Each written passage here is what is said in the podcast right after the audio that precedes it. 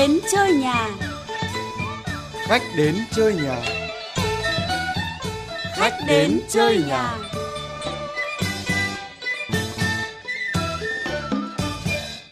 Ôi giời, không hiểu sao giờ này vẫn chưa thấy Phạm Trung Tuyến đến nhỉ? Chẳng lẽ lại tắc đường?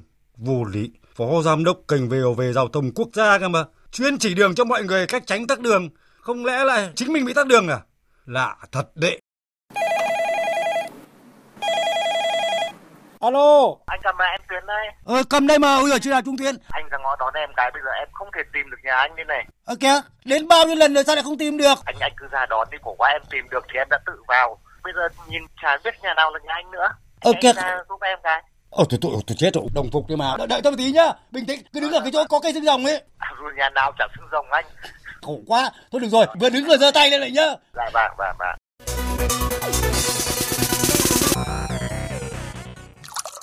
Trung Tuyến nào, uống chén nước đi. Hò hẹn mãi cuối cùng là anh cũng đến rồi. Vâng, Đúng không? Tưởng không đến được. Nhà nào cũng giống nhà nào từ màu sơn đến màu tường rồi màu cửa rồi thậm chí đến cây xương rồng trước cửa.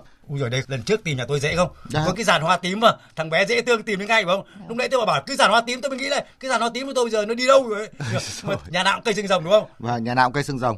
Nhưng em em nhớ vừa nãy em đã nhìn cây xương rồng nhà anh có ba bông hoa. Vâng. Nhưng mà lần sau đến nhớ đâu nó nở ra bông nữa thì anh nhớ cắt đi cho em. Không bây tôi có nghĩ cách là có khi tôi buộc cái điếu cày gần đấy á, nó có cái tín hiệu khác cái cây nhà khác. Được không anh?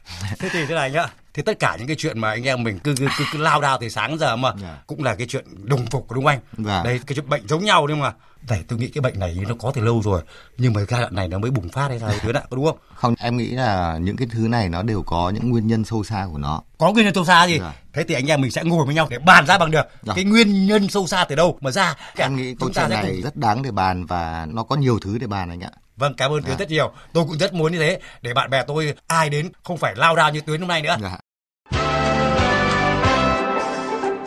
Tôi Hoàng Nhuận Cầm, Tôi Phạm Trung Tuyến. chúng tôi đang bàn luận về bệnh đồng phục. Anh Tuyến ạ, tôi nghĩ rằng này, không phải cái đồng phục là xấu đâu. Đồng phục nếu mà đúng lúc, đúng chỗ mà thì sẽ rất tốt. À, khi mà chúng ta nhìn thấy cả một cộng đồng Vâng. hoặc là nói đơn giản là một khu phố. À, như khu phố nhà anh chẳng hạn. Nếu như tất cả mọi ngôi nhà đều có chung các cái nguyên tắc để nhận diện cho cả một khu phố thì là điều tốt. Nhưng mỗi một ngôi nhà cũng cần phải có những cái những cái nhận diện riêng của mình. Chứ còn bây giờ không nhà nào được khác nhà nào thì tôi nghĩ rằng đấy là một cái điều nó cũng giống như tôi với anh bây giờ ra ngoài phải giống nhau thì điều gì sẽ xảy ra? Chính xác.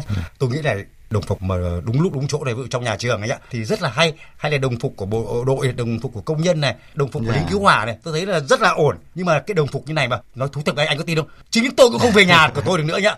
Tức là cứ quay là có cái dàn hoa tím lần này về mà bơ vơ đứng trước mấy sẽ- trăm cây xương rồng ấy ạ cách đây mấy phút thôi tôi đã trải nghiệm cái điều này rồi. Vâng. và thực sự là đấy là một sự khổ sở. Tuy nhiên nói gì thì nói tôi vẫn cho rằng chúng ta cần có những cái nguyên tắc chung để thống nhất à, nhưng trong đó thì nó vẫn phải đảm bảo được cái khả năng nhận diện của mỗi một cá nhân mỗi một ờ, ngôi nhà Vâng. mỗi một cái địa chỉ. Cầm cảm nhận được cái điều đầu tiên không hiểu anh Tuyến có thấy không? Tức là hiện nay đồng phục thì bản thân nó là không gì xấu gì cả nhưng Vâng. mà đang bị lạm dụng đang bị biến tướng có đúng không anh? Dạ. Nó đồng phục nhưng mà hình như nó thành đồng hóa rồi nó thành cô đồng bà cốt rồi mà không nhận ra đâu nữa. Quả thật là lúc ấy tôi ngồi ngẫm nghĩ mãi mà mình còn không tìm được nhà mình nữa thì làm sao tuyến tìm được? Đúng rồi. thì, thì rất là tai hại anh ạ ví dụ như bảo đồng phục là quần áo cho học sinh thì được rồi. Nhưng mà bắt các em phải đồng phục cả từ cái bút đồng phục cả cái bìa bọc sách cho đến đôi giày dép nữa thì tôi nghĩ là chắc chắn người mà làm thơ lơ mơ tôi mà nhất định là 10 lần để đến 9 lần đón con sẽ đón nhầm. Vì không nhận ra con mình nữa.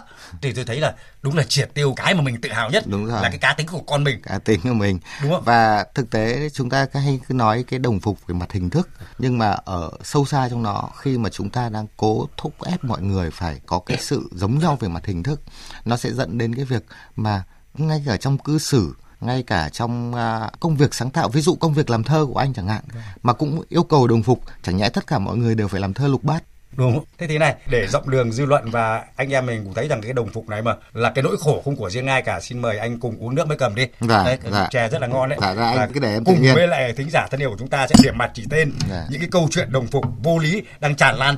Ví dụ như là những cái định kiến giới này, đã là nữ thì phải như thế này, đã là nam như thế kia, hay là những người làm nghề này thì sẽ có những đặc tính này. Đó chính là những cái mà tôi cho rằng là biểu hiện của cái đồng phục tư duy nó cứ so sánh nó cứ giống giống với kiểu giới trẻ trào lưu. Ai cũng phải đi uống loại trà sữa này ai cũng phải uh, chơi như này nói thế này nó mới hay. Thì tự dưng thấy nó giống. Bởi vì rõ ràng là mỗi một cá thể mỗi một người thì chúng ta đều phải có một cái cá tính riêng. Như cá nhân em giỏi môn văn mà con nhà người ta giỏi môn toán nhưng bây giờ bố mẹ lại lấy em ra so sánh. So sánh môn toán của em với môn toán của người ta thì chắc chắn là con của người ta sẽ hơn. Mỗi người lại có một điểm riêng và mỗi người lại có một cái tính cách nét riêng của họ. Nên không thể nào mà bắt ép em giống với con của người ta được hay là bắt một ai đó phải giống người kia.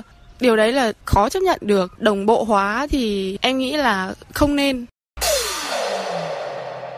À, thực sự là trên thực tế thì à, chúng ta ai cũng có một cái khao khát để chứng tỏ bản thân mình để thể hiện bản thân mình. Và chúng ta cũng đã thấy rất nhiều người có cái khẩu hiệu là tạo nên sự khác biệt. Đúng rồi đúng. À, một cái nhu cầu đấy là một nhu cầu nội tại của mỗi người mỗi cộng đồng. À, thế nhưng mà khi mà làm đồng phục là chúng ta đã xóa bỏ chúng ta triệt tiêu cái nhu cầu đấy chúng ta kìm hãm cái nhu cầu đấy. Vâng. thì chắc chắn là nó sẽ khiến cho uh, cái cảm xúc của công chúng cảm xúc của người dân cảm xúc xã hội về cái trào lưu đồng phục à, nó sẽ bị tiêu cực lệch lạc quá. Và thậm chí người ta sẽ quên cả những cái điều tốt trong cái việc phải sử dụng đồng phục. Thì cảm thấy rõ ràng là đang bị lạm dụng. Vâng. Lạm dụng quá mức và đang bị biến tướng đi méo mó đi. Này tôi thế tôi hỏi cô này tức là vì anh ở cái cương vị là phó giám đốc của cái kênh VOV giao thông quốc gia rồi. Dạ. thế thì anh thấy nào về cái việc mà sở giao thông vận tải hà nội đề nghị là đồng phục taxi? À, thực ra thì à, khi bắt tất cả các hãng taxi của một thành phố à, mang một cái màu sắc thì nó sẽ rất khó cho việc nhận diện. Nếu như ví dụ ở New York chẳng hạn, ừ. người ta rất nổi tiếng với taxi màu vàng tôi nghĩ rằng họ có thể từ cái ý tưởng đó ừ. mà họ mong muốn đồng phục taxi ở Hà Nội chẳng hạn. Thế nhưng cái taxi màu vàng ở New York thì nó được quản lý một cách khác.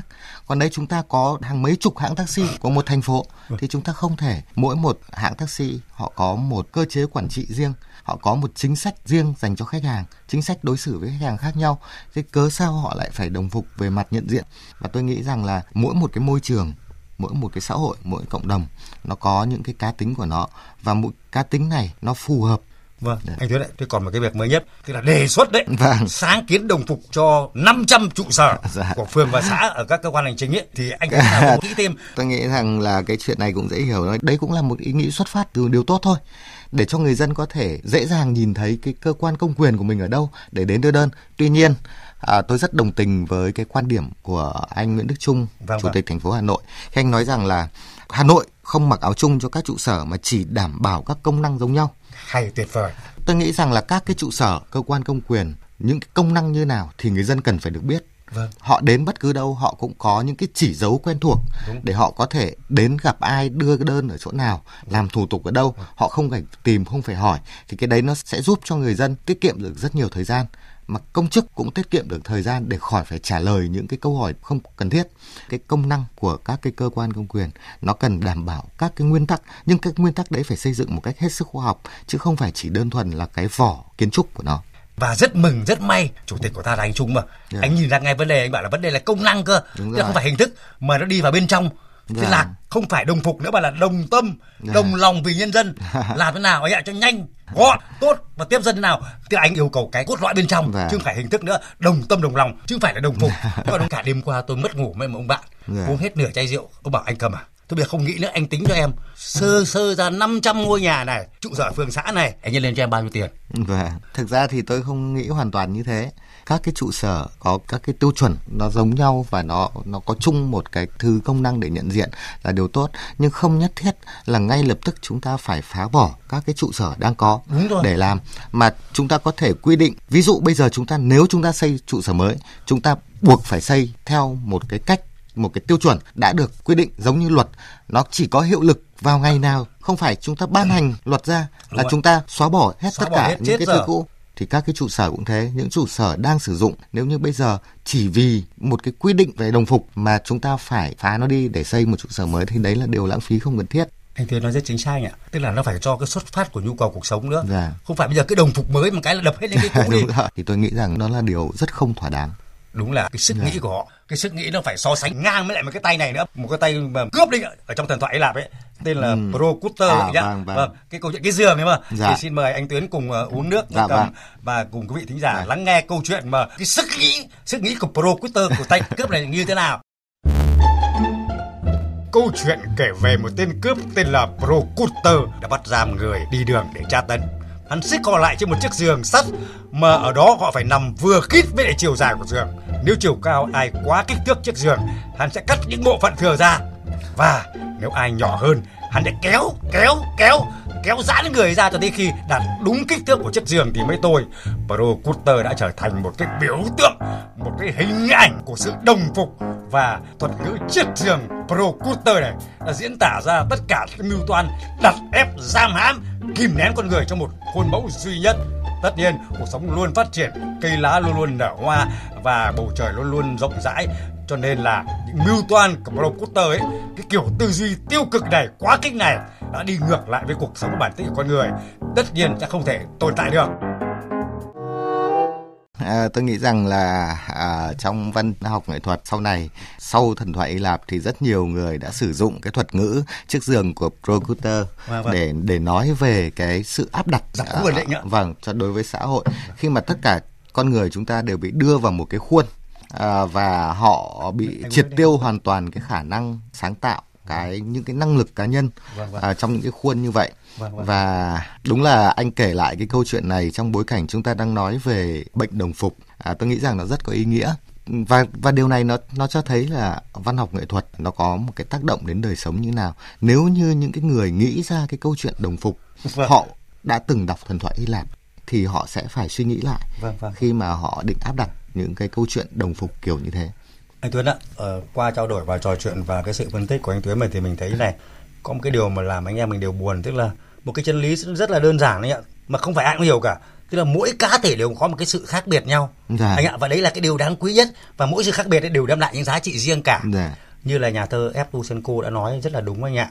Không có ai tẻ nhạt trên đời mỗi số phận chứa một phần lịch sử. Tôi muốn kêu to lên điều đó trước cuộc đời đều đặn tựa thoi đưa. Dạ. anh ạ và ông Evtushenko nói rất đúng ông nhìn ra là mỗi số phận đều chứa một phần lịch sử cơ mà. Mỗi người là một pho tiểu thuyết cuộc đời này rồi.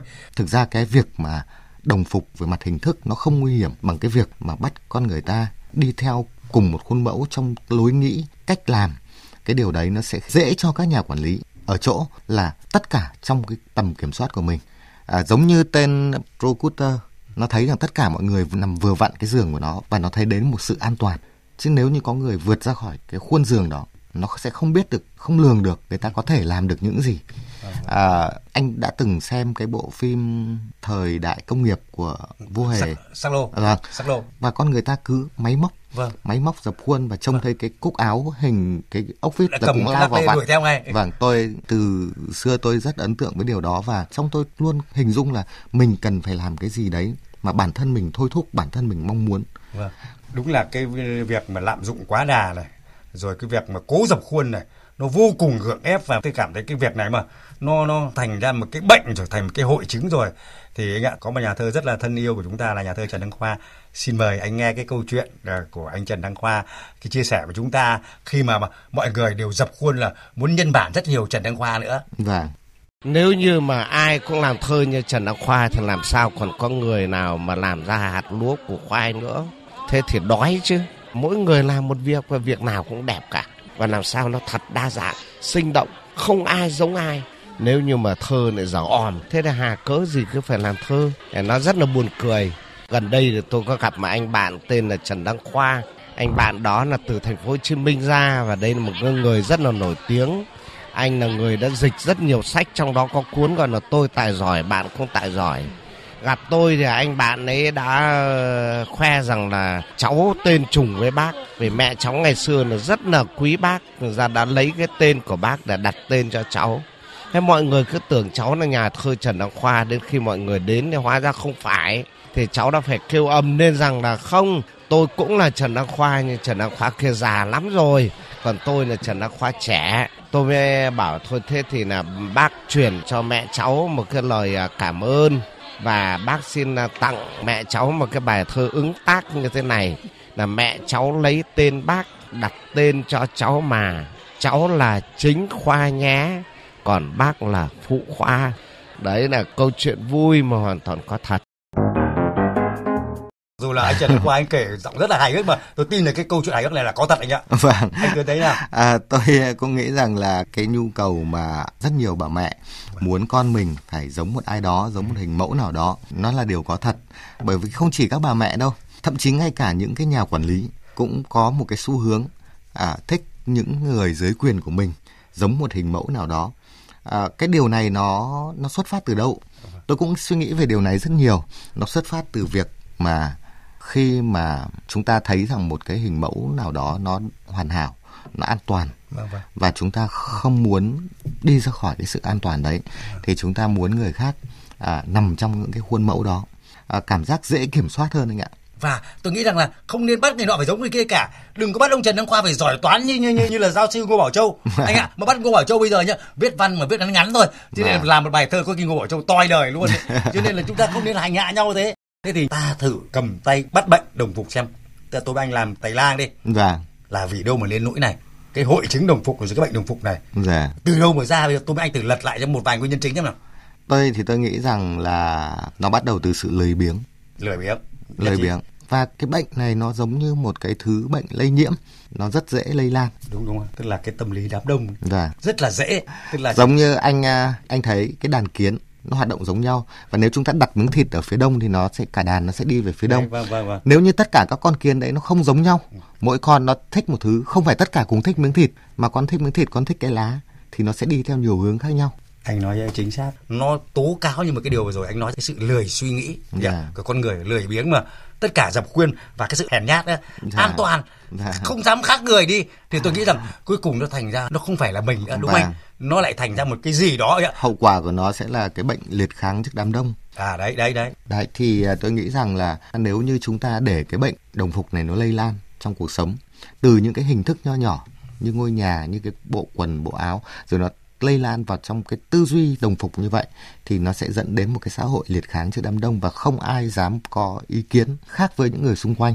Vâng, cảm ơn anh Tuyết ạ. Đúng anh vừa rồi nói mà mình nghĩ đến đến cái việc mà nếu mà cứ như thế nó sẽ tạo ra một cái sức ỉ rất là lớn Dạ. ở trong cái sự sáng tạo vâng mà không có sự đột phá nữa. không ai dám sáng tạo nữa nếu như tất cả đều theo một cái khuôn Thế không có sáng tạo mà không có sự đột phá nữa. Dạ. Mà này, đấy là cuộc sống nói chung nữa còn nói riêng với các văn nghệ sĩ mà mà không sáng tạo nữa thì còn gì nữa, không đột phá thì còn gì nữa. Vâng. Cho nên trong cái bài sông thương tóc dài mà, mà tôi biết là có người thích mà có người không thích câu này nhưng mà tôi nghĩ thế nào tôi cứ nói thế. Dạ. Tức là bốn cái câu kết của bài sông thương tóc dài tôi đã viết là mai đành xa sông thương thật thương mắt nhớ một người nước in một bóng mây trôi một chiều chim kêu một giọng anh một mình náo động.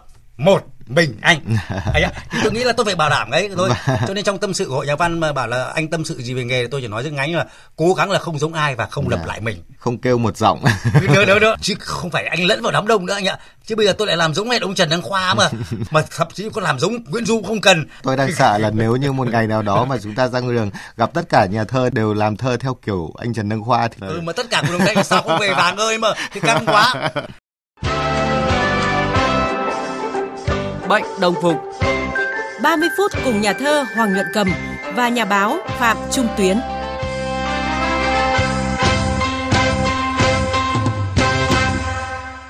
thì người tất cả những cái nguyên nhân như là ờ, từ cái thói quen lười biếng suy nghĩ này Dạ. anh ạ an toàn này rồi tâm lý đám đông này dập khuôn máy móc này và rồi cái ý mà tôi mới nói nó tạo nên một cái sự mà tiêu diệt triệt tiêu đi cái sự sáng tạo sự đột phá mà thì còn một cái điều này nữa nhá và anh phải trả lời thật cho tôi. Dạ. tôi tôi suy nghĩ này hôm qua là chú em nói đấy.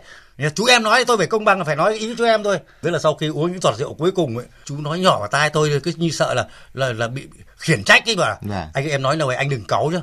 Em thấy là chuyện đồng phục này mà em nhớ đến một câu thơ của Nguyễn Du thói tham khi thấy hơi đồng thì mê. Dạ. em thấy cái chuyện đồng phục này ấy, nó có cái mùi đồng tiền ấy ạ anh thấy thế nào? Tôi hoàn toàn tôi đồng cảm với cái suy nghĩ của à, người em. em anh. Vâng. À, bởi vì này này khi mà mọi người người ta thúc đẩy một cái việc gì đó thì con người ta bị chi phối bởi cái gì? Tôi nghĩ rằng cả tôi cả anh tất cả chúng ta đều bị chi phối bởi lợi ích.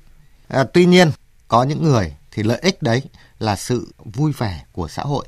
Có người lợi ích đó kiến tạo nên một thành phố đẹp đẽ đáng sống. Nhưng có người lợi ích đó là việc đập đi xây lại và có tiền từ cái việc đập đi xây lại đó. Vâng, thì vâng. tôi nghĩ rằng là chúng ta không loại trừ cái việc ở đây có cái chuyện hơi đồng. Không loại trừ vâng. không loại trừ. Nó đều phục vụ một lợi ích nào đó. Nhưng cái lợi ích đó là gì thì tôi không phải là họ tôi không thể biết được. Vâng. có người lợi ích của họ là một cái điều gì đó nhân văn. Vâng vâng. Có người thì lợi ích của họ là điều gì đó đẹp đẽ. Nhưng có người lợi ích chỉ đơn giản là tiền Vâng, rất cảm ơn anh. Anh nhìn có cái nhìn đồng diện. Nhưng mà chú em tôi thì thì thầm cái cách thì thầm đấy mà dạ. thì có vẻ là như là khẳng định rồi. Vâng. Nhưng mà phải luôn luôn như là đồng chí chủ tịch thành phố chúng ta là, là anh Nguyễn Đức Trung anh đã nói mà cái đồng phục này nó không quan trọng bằng cái chuyện đồng lòng, đồng tâm. Bởi ơi, đồng tâm mà thì tâm nó sinh tướng, nó là từ nội dung ra thì nó sẽ thay đổi cái bộ mặt của cái phường ấy. Không phải anh cứ quét bôi màu hồng mà, mà cái mà đến là thành vui vẻ đâu. Và thực mà... ra anh ạ, tôi cũng muốn gửi đến người em của anh một cái thông điệp là liệu rằng khi anh nghĩ rằng tất cả mọi cán bộ trong cái câu chuyện này vâng. đều là vì hơi đồng thì liệu đấy có là một cái sự đồng phục trong tư duy của anh nghĩ không? vâng vâng vâng. À, thì chúng ta cũng đang bị tập nhiễm khi mà chúng ta đánh đồng tất cả mọi thứ. Đúng đúng đúng. Tức là cái nói tiền lớn với cái vâng. này có tham mô Đúng rồi. Ta nghĩ vâng. rằng nếu như chúng ta không đủ những cái dữ kiện vâng vâng bằng chứng đúng đúng đúng mà chúng ta đánh đồng như thế thì đấy cũng là một hình thức đồng phục về tư duy. Vâng vâng. Và uh, trên thực tế thì tôi cho rằng ở trong mỗi một cái cộng đồng, mỗi một cái môi trường đều có những người tốt, người xấu. Nếu như trong câu chuyện đồng phục này thì có thể nó được xuất phát từ một ý tưởng tốt, một cái mong muốn tốt vâng, nhưng sau... suy nghĩ chưa tới. Vâng. Thì nó đem lại cái tác hại xấu khiến cho trước mắt nếu như được đồng tình ừ. thì nó sẽ gây lãng phí tiền của xã hội. Vâng, vâng. Nhưng nếu như dù chưa được đồng tình chăng nữa thì nó cũng làm lãng phí nguồn lực xã hội, lãng phí thời gian của chúng ta khi phải tranh luận với nhau. Đúng rồi, cảm ơn anh Tuyến anh phân tích rất là dài gọn mà cái suy nghĩ của họ xuất phát từ một ý tưởng tốt thôi, cái điều khát vọng trong lành thôi. Yeah. Nhưng mà nghĩ không tới, nghĩ không nhưng tới. khổ nhất là đi dạ. không tới được, thà không đi còn hơn, nhưng đi lại lưng chừng rời mà, dạ. rất là nguy hiểm ạ. Rơi thì chả rơi mà bay cũng chả bay lên mà, thì chính cái tai hại đấy thế thì nói đến cái chuyện mà đồng phục trong tư duy mà nó tạo lên một cái sức ì xã hội rất là lớn anh ạ và cái bệnh đồng phục này hội chứng đồng phục ấy, nó không có trong y học anh ạ yeah. nó dạ. không giống như là, là, HIV anh ạ hay là bệnh ung thư nhưng mà mức độ nguy hiểm của nó quả thật là rất ghê gớm yeah. Dạ. anh em mình không phải là đẩy to câu chuyện đến đâu nhưng mà rõ ràng là rất là nguy hiểm nếu mà cái tư duy mà mây trôi một chiều chung kêu một giọng mà thì cái sức ỉ xã hội đó không những sức ỉ đâu mà mà còn tụt lại phía sau vâng. mà gây bao nhiêu sự tốn kém thế bây giờ thì xin mời anh hãy lắng nghe cái sự tốn kém có thật ở ngay rất gần chúng ta thôi. Đó là cái tuyến phố kiểu mẫu trên đường Lê Trọng Tấn. Xin mời anh nghe phóng sự. Với trận! Thưa quý vị và các bạn, thời điểm 2 năm trước khi mà quận Thanh Xuân thực hiện tuyến phố kiểu mẫu trên đường Lê Trọng Tấn thì tôi cũng có mặt ở đây để thực hiện phóng sự. Khi đó thì các cửa hàng đều treo biển theo một kích cỡ chung và màu sắc chủ đạo là chữ trắng trên nền xanh hoặc đỏ, đồng loạt là giống nhau cả ạ. Hai năm qua thì con phố này đã hoàn toàn thay đổi bởi vì các biển hiệu ở đây đã được các chủ cửa hàng thay đổi theo phong cách riêng phù hợp với cửa hàng của mình. Chị à, làm lại rồi. Vâng, tại ở sao đây... chị làm lại ạ? tại vì là làm không đúng cái mục đích của nhà chị thì ờ, nhà chị là cưới hỏi tròn gói mà cái đợt đấy cậu ấy lại đề là là cửa hàng Duy Phong thế chị mới bảo là cửa hàng Duy Phong người ta biết kinh doanh cái gì nhà chị tự làm lại biển tức là nhà chị thay từ những ngày đầu tiên là chị nhà chị thay ngay từ đầu tiên tại vì là mỗi phong cách của mỗi một cửa hàng, người ta sẽ có những cái logo này, hoặc người ta có những cái màu sắc khác nhau. Thế là sao mà mình áp đặt được cái màu đấy? Làm đồ cưới hỏi thì chị muốn cái biển màu vàng đỏ chẳng hạn. Thì cái đấy thì người ta không thể đáp ứng được. Biển hiệu nó phải là màu sắc, mà làm đồng bộ như thế không đẹp, trông nó không rực rỡ. Em thấy mà xem, bao giờ người ta cũng giảm đèn sáng này, đèn led này để cho sáng trưng cái cái dãy phố lên. Nhưng mà nếu như mà làm như theo kiểu như là biển hiệu cũ thì cái phố này nó tối om, tối òm luôn. À và đó là lý do mà hai năm quay lại cái con phố này thì tôi đã thấy là nó có một cái sự khác thay biệt đổi, rõ ràng thay, thay đổi, đổi. Ừ. Vâng. nhiều nhà để làm lại biển hiệu chứ em không vâng. phải là riêng gì nhà chị đâu rất là cảm ơn chị nhé ừ, chị làm tiếp đi ạ theo như tôi quan sát thì ở cái cửa hàng bán phụ kiện điện thoại di động của anh thì ở trên thì vẫn giữ là cái tấm biển quy định của quận Thanh Xuân đúng không? Là màu xanh. Nhưng ở dưới thì lại là một cái tấm biển riêng của cái cửa hiệu mình. À nó treo cao kia thì ai nhìn được? Anh hỏi em quảng cáo thì người ta nhìn ở dưới ai ngước mặt lên cao người ta nhìn. Tức là anh thấy là treo cao quá. Không phải những cái kiểu cách logo anh làm cái biển nhà nước nó độ cao và cái bằng nhau thì là anh làm đúng của nhà nước rồi. Ừ. Còn kia thì thôi anh dán thêm thôi. À, thưa quý vị và các bạn, dọc con phố này thì thi thoảng tôi mới bắt gặp một cửa hàng vẫn còn giữ nguyên biển hiệu cũ. Chào em, tại sao nhà mình lại không thay? Tại vì cái biển này à, quận đặt từ trước đến nay rồi. Chắc là thấy nó cũng phù hợp với cửa hàng nhà mình đúng không? Vâng, vâng, nó phù hợp à, từ trước đến giờ. Có lo là với cái kiểu mặc đồng phục màu xanh, màu trắng như thế này thì nó không có cái nhận biết riêng dành cho cửa hàng nhà mình chẳng hạn? Phông ờ, xanh nền chữ trắng này là quá bình thường rồi. Trong khi họ thay hết thì đôi khi nhà mình lại trở thành riêng biệt đấy nhỉ? Vâng vâng, có khi nhà em lại thế. À, cảm ơn em nhé. Vâng vâng. À vâng, mỗi người, mỗi mặt hàng, mỗi chủ cửa hàng là một phong cách riêng và điều này đã tạo nên sự đa dạng cho con phố này. Ừ, tôi nghe cái phóng sự này và nó nói lên một cái điều rất rõ ràng là chúng ta đang bắt tất cả mọi người phải tuân theo một cái thứ ý muốn. Ở đây tôi muốn nói xong cái này nó rõ ràng là một ý muốn rất cá nhân. Bởi vì nếu như các cái quy định về biển hiệu ở trên các tuyến phố thì cách đây gần 30 năm đã có cái nghị định 87 quy định rất rõ ràng về các cái biển hiệu. Từ chuyện là tiếng Việt ở bên trên tiếng Anh như thế nào và ở đâu thì kích cỡ như thế nào. Thì tôi nghĩ rằng là những cái quy định rất chi tiết đấy đã có. Tại sao mà chính quyền thành phố không yêu cầu người dân thực hiện đúng các cái quy định này. Các quy định đã được thời gian thẩm định đã được thông qua rất nhiều cấp mới ra được cái, cái nghị định. Và nó đã được chứng minh qua thời gian tính hợp lý qua thời gian. Nhưng tại sao không thực hiện nó một cách nghiêm túc? Mà thay vào đó lại đưa ra những cái quy định mới cho từng tuyến phố. À, thì tôi nghĩ rằng ở đây nó có hai yếu tố. Một nó khiến cho nhiều người giống như người em của anh ấy. Nghi ngờ rằng ở đây có động cơ. Khi mà làm tất cả biển hiệu giống nhau như thế, thì sẽ có một nhà thầu nào được chỉ định để cung cấp. Nó khiến cho nhiều người nghi ngờ điều đấy, và họ nghi ngờ thế là có cơ sở. Và thứ hai nữa, nó khiến cho những người như tôi sẽ nghi ngờ rằng trong bộ máy chính quyền, có những chuyên viên học hành không đến nơi đến chốn, không hiểu được những cái nguyên tắc về quản trị, nhưng vẫn thích nghĩ ra những cái sáng kiến để thể hiện mình những cái sáng kiến theo kiểu của Procutter sáng kiến kiểu chiếc giường và tất cả mọi người đều phải nằm vừa nó. Quả thật là hơn cả tiền bạc mà là bị mất đi lòng tin. Mất lòng tin đúng không anh? Thì quả thật là cái sự đồng phục trong tư duy này trong nếp nghĩ này nó tạo ra một nó thật anh nhá nó tạo ra một cái xã hội được ngụy trang dạ. tức là các cá nhân lẫn lộn vào nhau hết dạ. hòa đồng vào nhau hết. Anh có làm sai anh làm đúng cũng không ai biết cả. Dạ. thế thì, thì tôi thấy là nó không dám chịu trách nhiệm cho cá nhân mình. Anh nói về cái chuyện mà đám đông đấy tôi rất đồng tình với anh và tôi nghĩ đến một cái chuyện kinh điển ở Việt Nam chính là câu chuyện của Chí Phèo.